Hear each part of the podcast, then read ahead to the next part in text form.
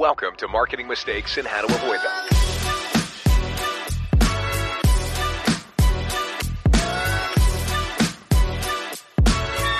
Here's your host, Stacy Jones. Welcome to Marketing Mistakes and How to Avoid Them. I'm Stacy Jones, and I'm so happy to be here with you all today and want to give a very warm welcome to Rand Fishkin. Rand is the co-founder and CEO of SparkToro, a Seattle-based tech startup that provides tools for audience intelligence and market research. His platform grants you extensive data about the online behaviors of any audience so that you can better understand what they watch, read, and listen to. Rand is also the co-founder and prior CEO of Moz, an SEO insight software that helps brand create stronger inbound marketing. As well, he's the author of Lost and Founder, a painfully honest field guide to the startup world. Today, Rand and I are going to be chatting about how to leverage your audience's online behavior. We'll learn what works from Rand's perspective, what should be avoided, and how some businesses miss the mark. Rand, welcome. So happy to have you here today. Yeah, great to be here, Stacy. Thanks for having me. Well, I am delighted to be chatting with you. And what I'd love to do is have you start off by sharing with our listeners what got you to here today. How did you become not just an incredibly successful founder of a startup once, but now you're doing it again? um, so, if the question is, how did I become an entrepreneur the first time? The answer is very accidentally, um, with a long rambling story that involves dropping out of college and then and then starting to work on a web design business with my mom that eventually turned into an SEO uh, blog and then a consulting business, then the software business that that became Moz.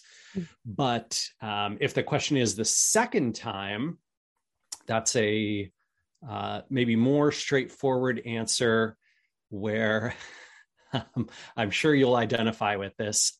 I felt like I had a lot left to prove.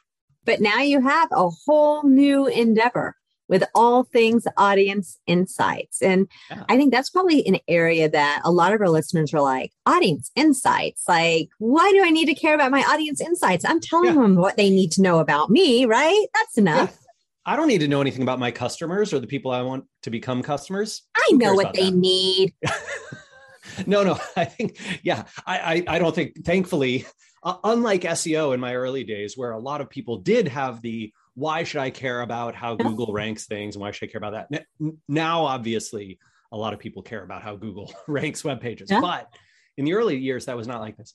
The nice part about um, audience research is almost no one, no entrepreneur, no marketer says, I don't need to know more about my customers and my audience. So thankfully we we have that going for us. I think that's actually really helped SparkToro get off the ground is there's not a lot of um, pushback when when we say, oh, you should probably know more about the audience that you want to turn into customers. And marketers, entrepreneurs, CEOs are like, yes, yes, I do want that.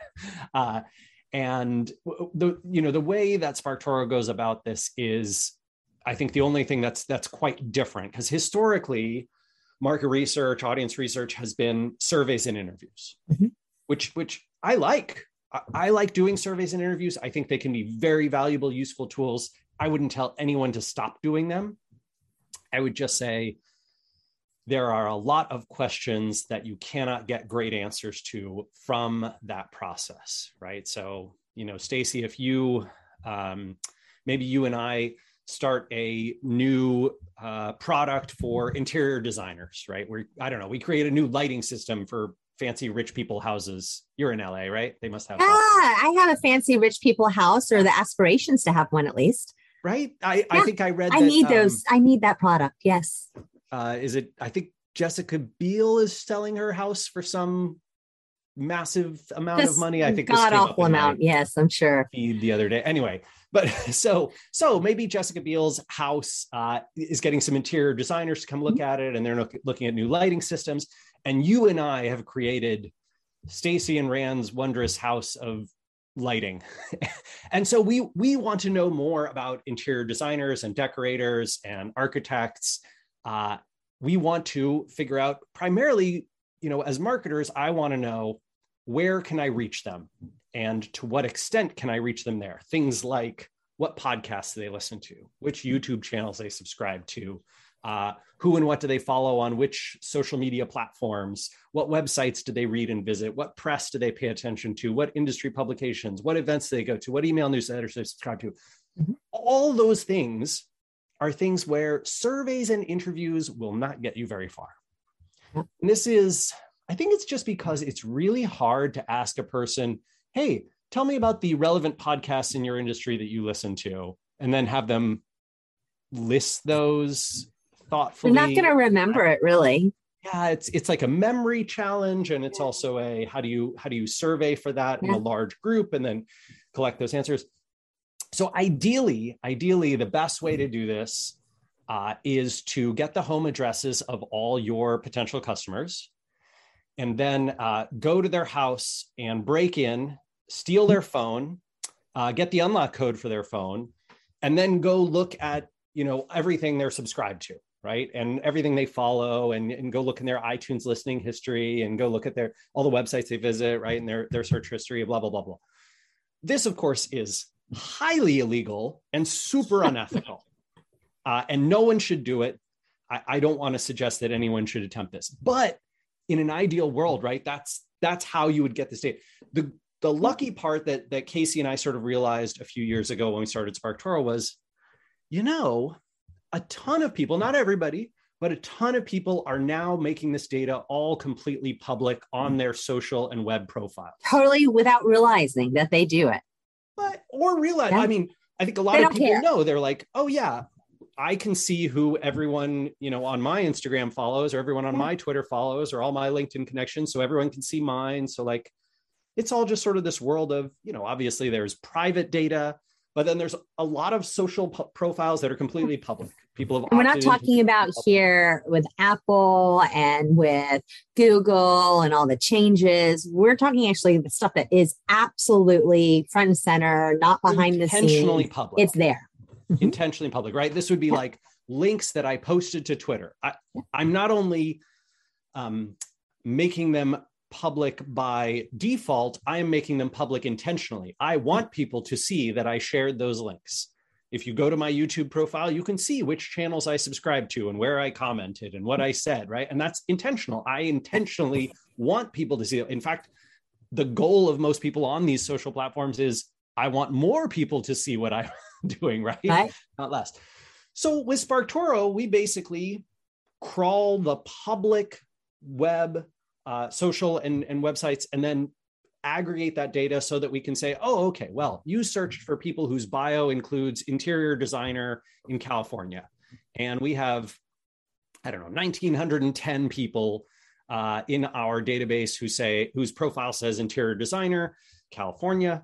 So what do they listen to, watch, read? Okay, 16% of them follow this account on social media. Mm-hmm. And you know 19% uh, read this uh, publication and 12% follow this social uh, account on one or more of their of, of their social presences yeah.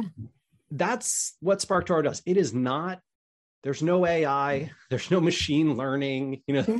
it's not very complicated it's super simple division the, the hardest part is just crawling and aggregating that data and then the rest of it is just oh okay well of you know 1900 people 320 followed this social account across one of the networks we can see. So we'll put that one in this position with that percentage number. So basically, your software is searching for commonalities between different potential consumer groups for audiences, for brands. But then you are taking the ability to build accurate personas versus what the rest of the world tends to do of sitting around the table and being like, let's name her Jane. She has a dog mm, she's probably like five two and has a kid. Mm, maybe she's our ideal customer because that's what most people are doing, right? Look, I I understand that that sort of avatar, imaginary avatar persona exercise can be valuable for some people. Or that's big they, waste of time.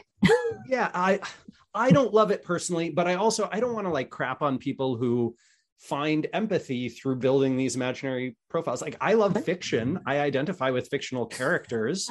I can understand the like I get in someone's head through a fictional representation of them. This is but not what marketers want to hear with you saying that their lives are fiction.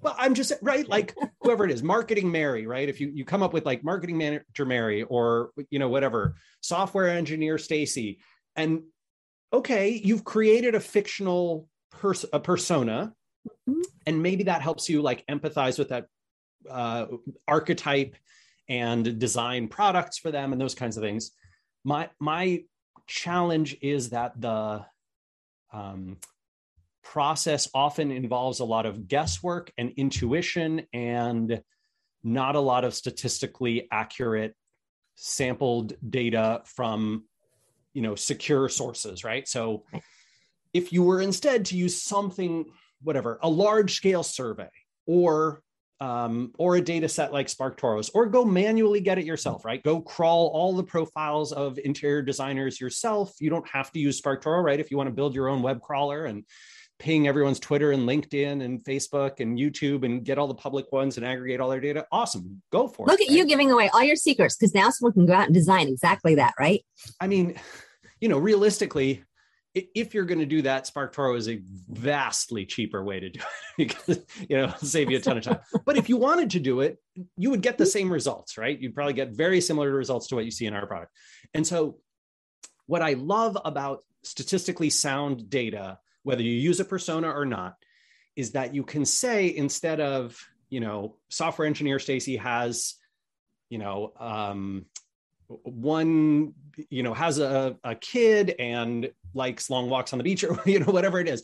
Instead of that you say uh, okay 15% of our target audience who fits this software engineer mold follows these public this publication 14% this one 12% that one 9% this one. We you know we have 42 publications that are over 5% that's where we want to be in right? Those are the publications where we want to advertise or submit uh, content pieces, or we want to do a sponsorship or a co marketing event with them, or we want to be on their webinar, or whatever it is. And that is going to make your marketing far more effective than, in my opinion, the classic persona exercise that's a little more, you know, fictional character based. Sure.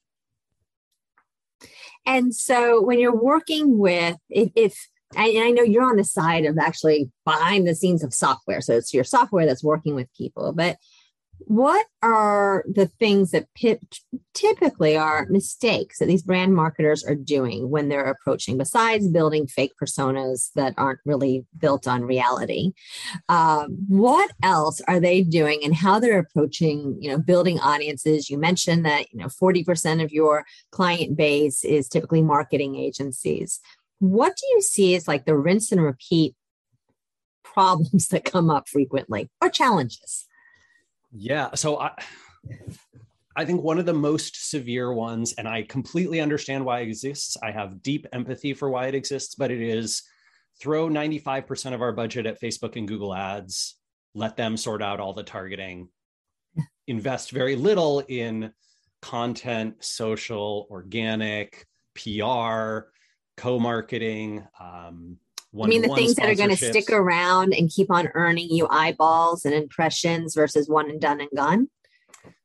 Yeah, I mean, the really frustrating part is I here's an example, right? Let's let's go back to our interior design business, right? So we're selling to interior designers with our with our lighting business and we find a podcast that is absolutely perfect. A ton of interior designers in California listen to this podcast. It's really big with them. So you know, we pitch and we get you as a guest on there and you talk about the, you know, what's wrong with the, I don't know, the lighting design systems in. Jessica Biel's mansion, right? And like how just not enough it. light. Yeah, it's it's gonna be it's going to be a great episode, right? Maybe Jessica comes on and she talks about how great you are. Mm-hmm. Whatever. It's awesome. Fantastic podcast episode. What do we see from that? What we see is a bunch of people who never heard of us before now have heard of us.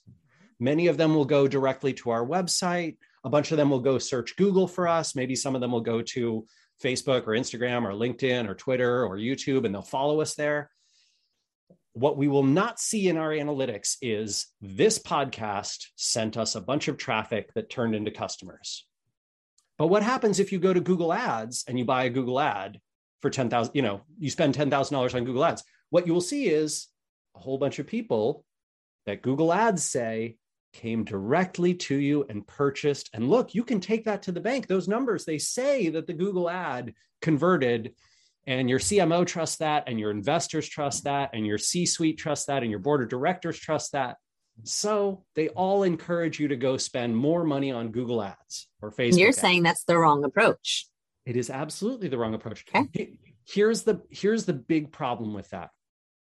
When big companies, small companies, medium-sized companies have truly tested the efficacy of their advertising, their digital advertising, what they almost always find is that somewhere between 80 and 95% of the customers who purchase something through an ad would have purchased anyway, even if that ad didn't exist.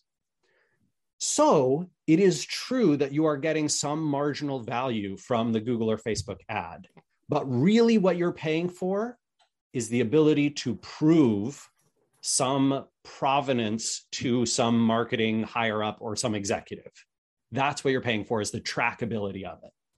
There's a sales um, strategy. It's not even strategy. There's a sales saying, there's a sales approach that says that let's say you go into a giant stadium and you're talking to everyone there, that at any one time, 3% of those that you're talking to are potentially active consumers looking to purchase from you.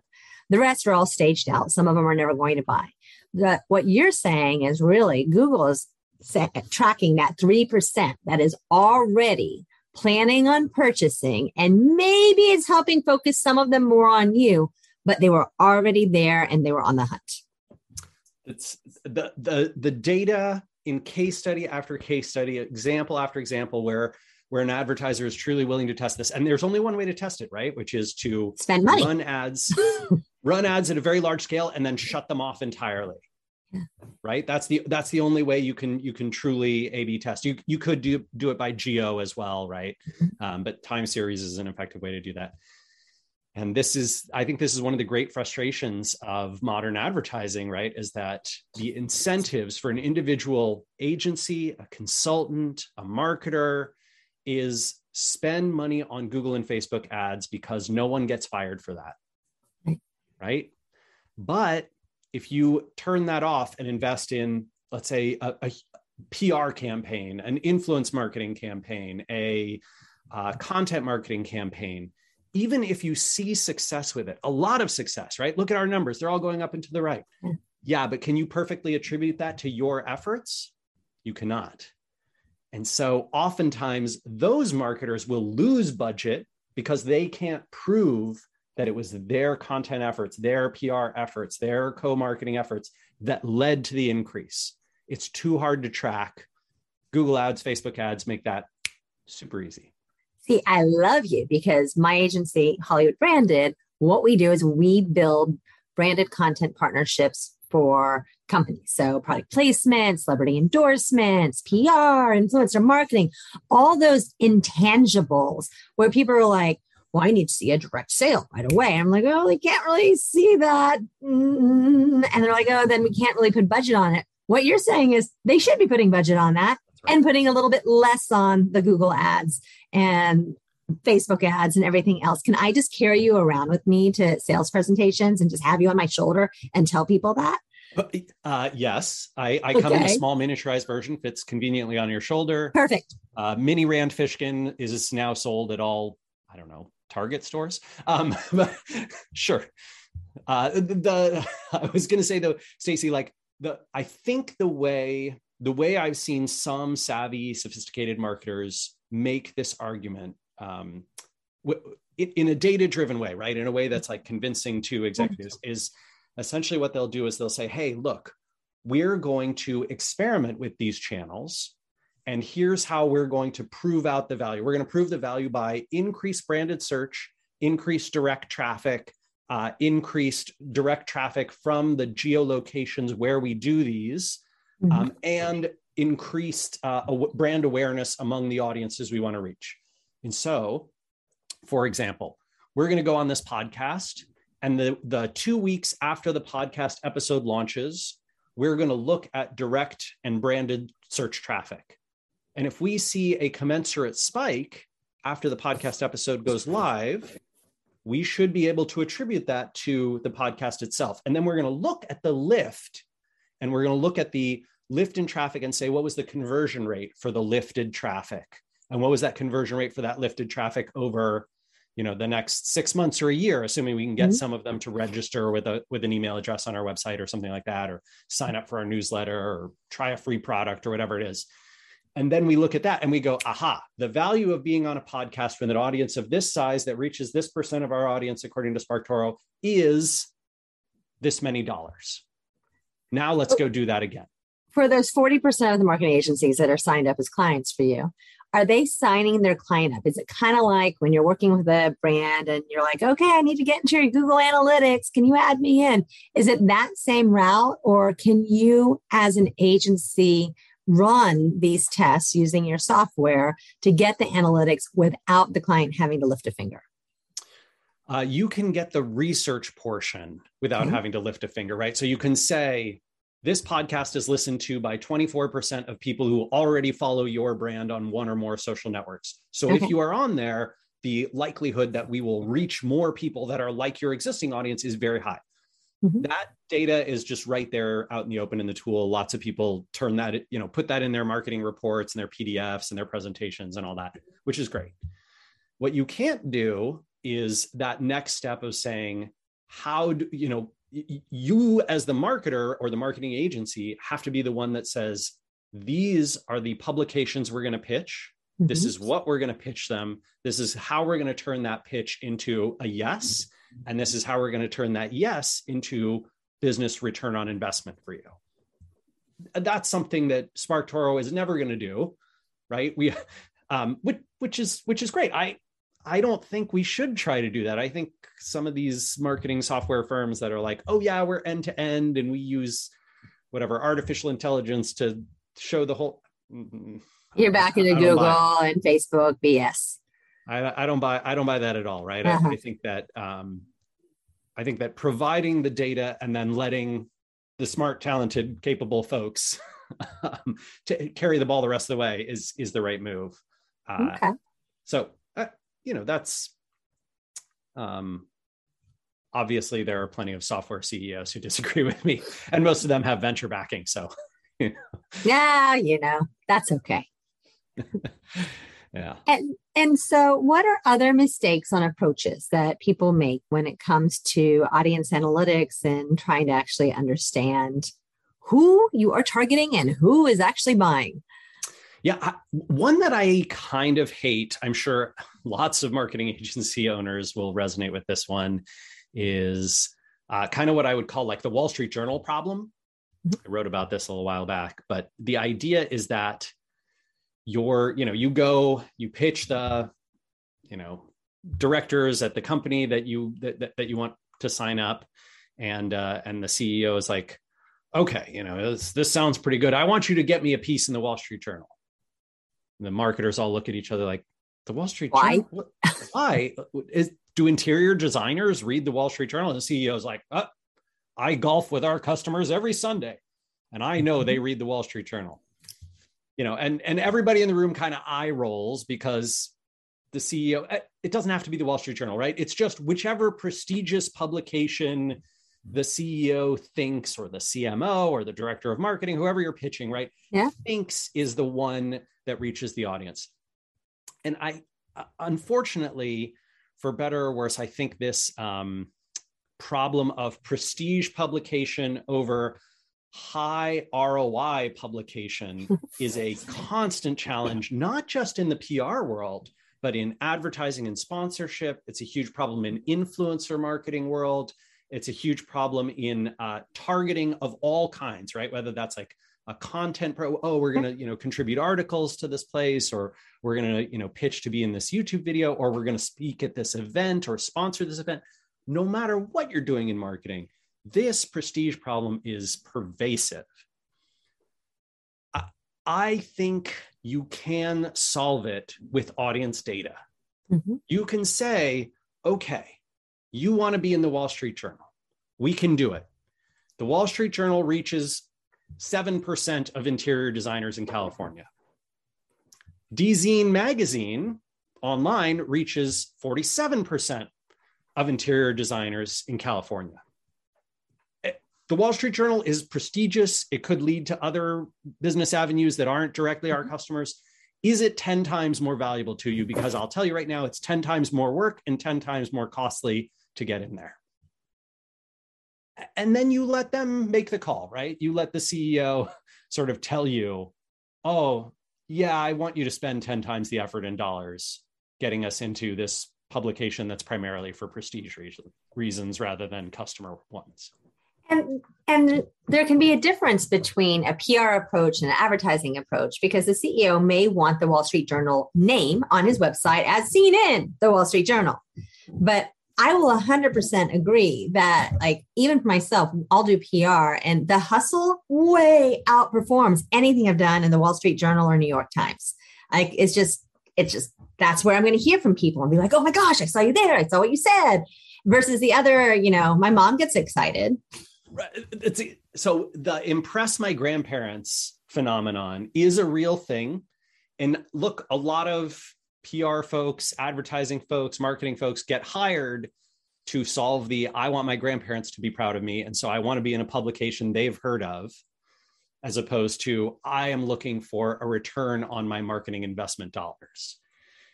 Because frankly, I think a lot of the time, the return on marketing investment dollars, many brands, many executive teams foolishly think that the right way to do that is Facebook and Google advertising.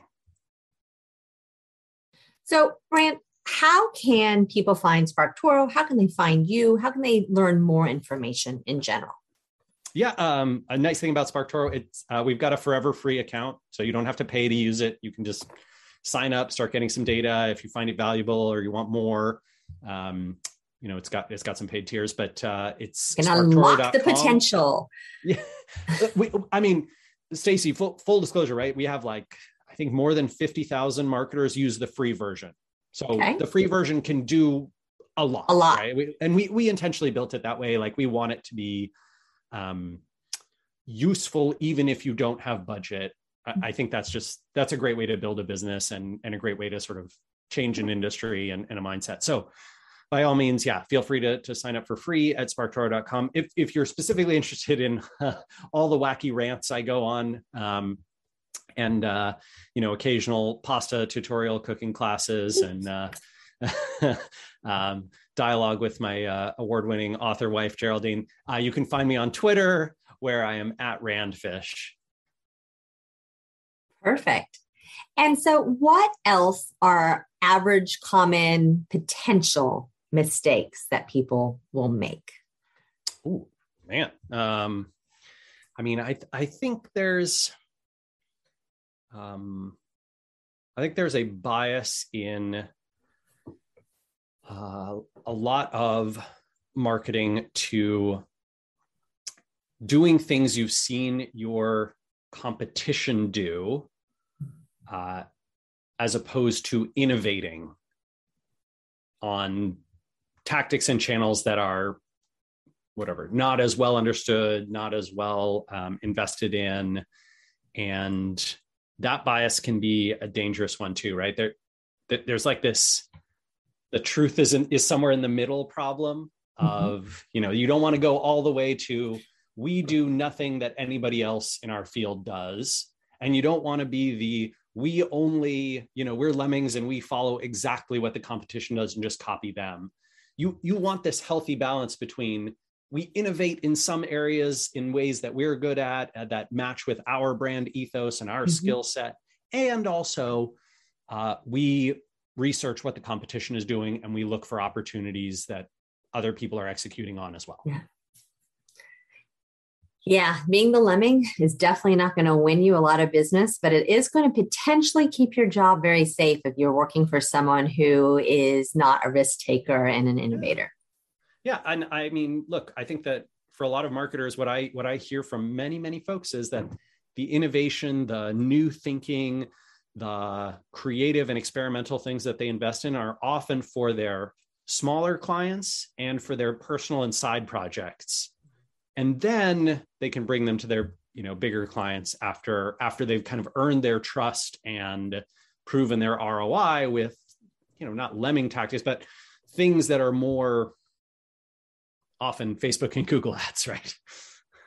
What got you into software development? Like, how did you start out in this world where you're like, I am going to like just embrace what this whole internet is and make people be able to have better companies? Gosh. Um, I think in my early years in SEO, I realized that I did not love consulting. Um, I love consultants and and agencies. Like from a a lot of my personal friends run agencies. Uh, most of SparkToro's investors are like people who own agencies or are consultants, or that kind of thing. Um, They're like, "Oh my gosh, thank you so much for making this thing. I'll invest. I'll invest." Yeah, yeah, yeah, exactly, right. And um, that that's awesome. I think I'm not good at it because I don't. Uh, I don't work well with the like sales side of consulting. Like that part is very energy sapping for me. And software, like the beauty of software is that it scales with decreasing friction and has this um, arm's length, you know, distance between the transactional side and the relationship side. Yeah. So I, I can have a relationship with people and have no idea whether they're you know customers of SparkToro or not and if they are great if they're not that's great too right it's not um yeah it it doesn't sort of futz with my my box of relationship personal versus business that kind of thing. I, I, I like having personal relationships with everyone. I don't I, I don't really get the whole oh it's a business thing. Well what's a business it's all just life. What are you talking about? It's no business and personal yeah, we have the same thing. Again, like what we do as an agency is we create opportunities that are cool for people to see. And someone will come up and they'll be like, oh, well, our brand's B2B. And, you know, we're looking for that business target. And I'm like, what do you think that guy or gal's doing at the end of the day with their kids and their wife or their partner and feed her up on the couch? And they're like, trying to take a moment away from what they actually did for business all day long. We're all still people and and how we interact it's it's what you're saying is the same as my belief is that people it's not a business thing it's a people thing. It's a approach of how do you actually just partner and engage and chat with real people. Uh the you know there's the the wisdom of the greek diner owner in uh, the infamous movie the muppets take manhattan. Very infamous. Peoples is peoples. Is frogs is pigs is dancing is peoples. I, wiser words have never been spoken. Well i think that is an excellent note for us to say. Are there any other last words of parting advice that you can give our audience? Are you kidding me? I quoting Muppets Take Manhattan on a podcast. That is That's it. No, that's scene. Perfect. Stacey, thank you. Thank you so much for having me. I, I have really enjoyed our chat today course, Rand. I really enjoyed having you on as well. And I am absolutely going to and have our team as well check out your software because my like light bulbs are going off right now, going, maybe this would help us with this initiative or this challenge and how to address it. So thank you so much for your time today. My pleasure. And then to all of our listeners, thank you for tuning in to another episode of Marketing Mistakes and How to Avoid Them. Um, obviously, Rand has given us some phenomenal insights and takeaways today. And just as a reminder, here at Hollywood Branded, we are so passionate about all things branded content and believe that influencers, celebrities, TV, streaming, film, and music can give your brand power and sales. If you want to partner with any sort of pop culture content, reach out to us and we will happily chat you through the processes and what the opportunities are. And until next week, have a great one.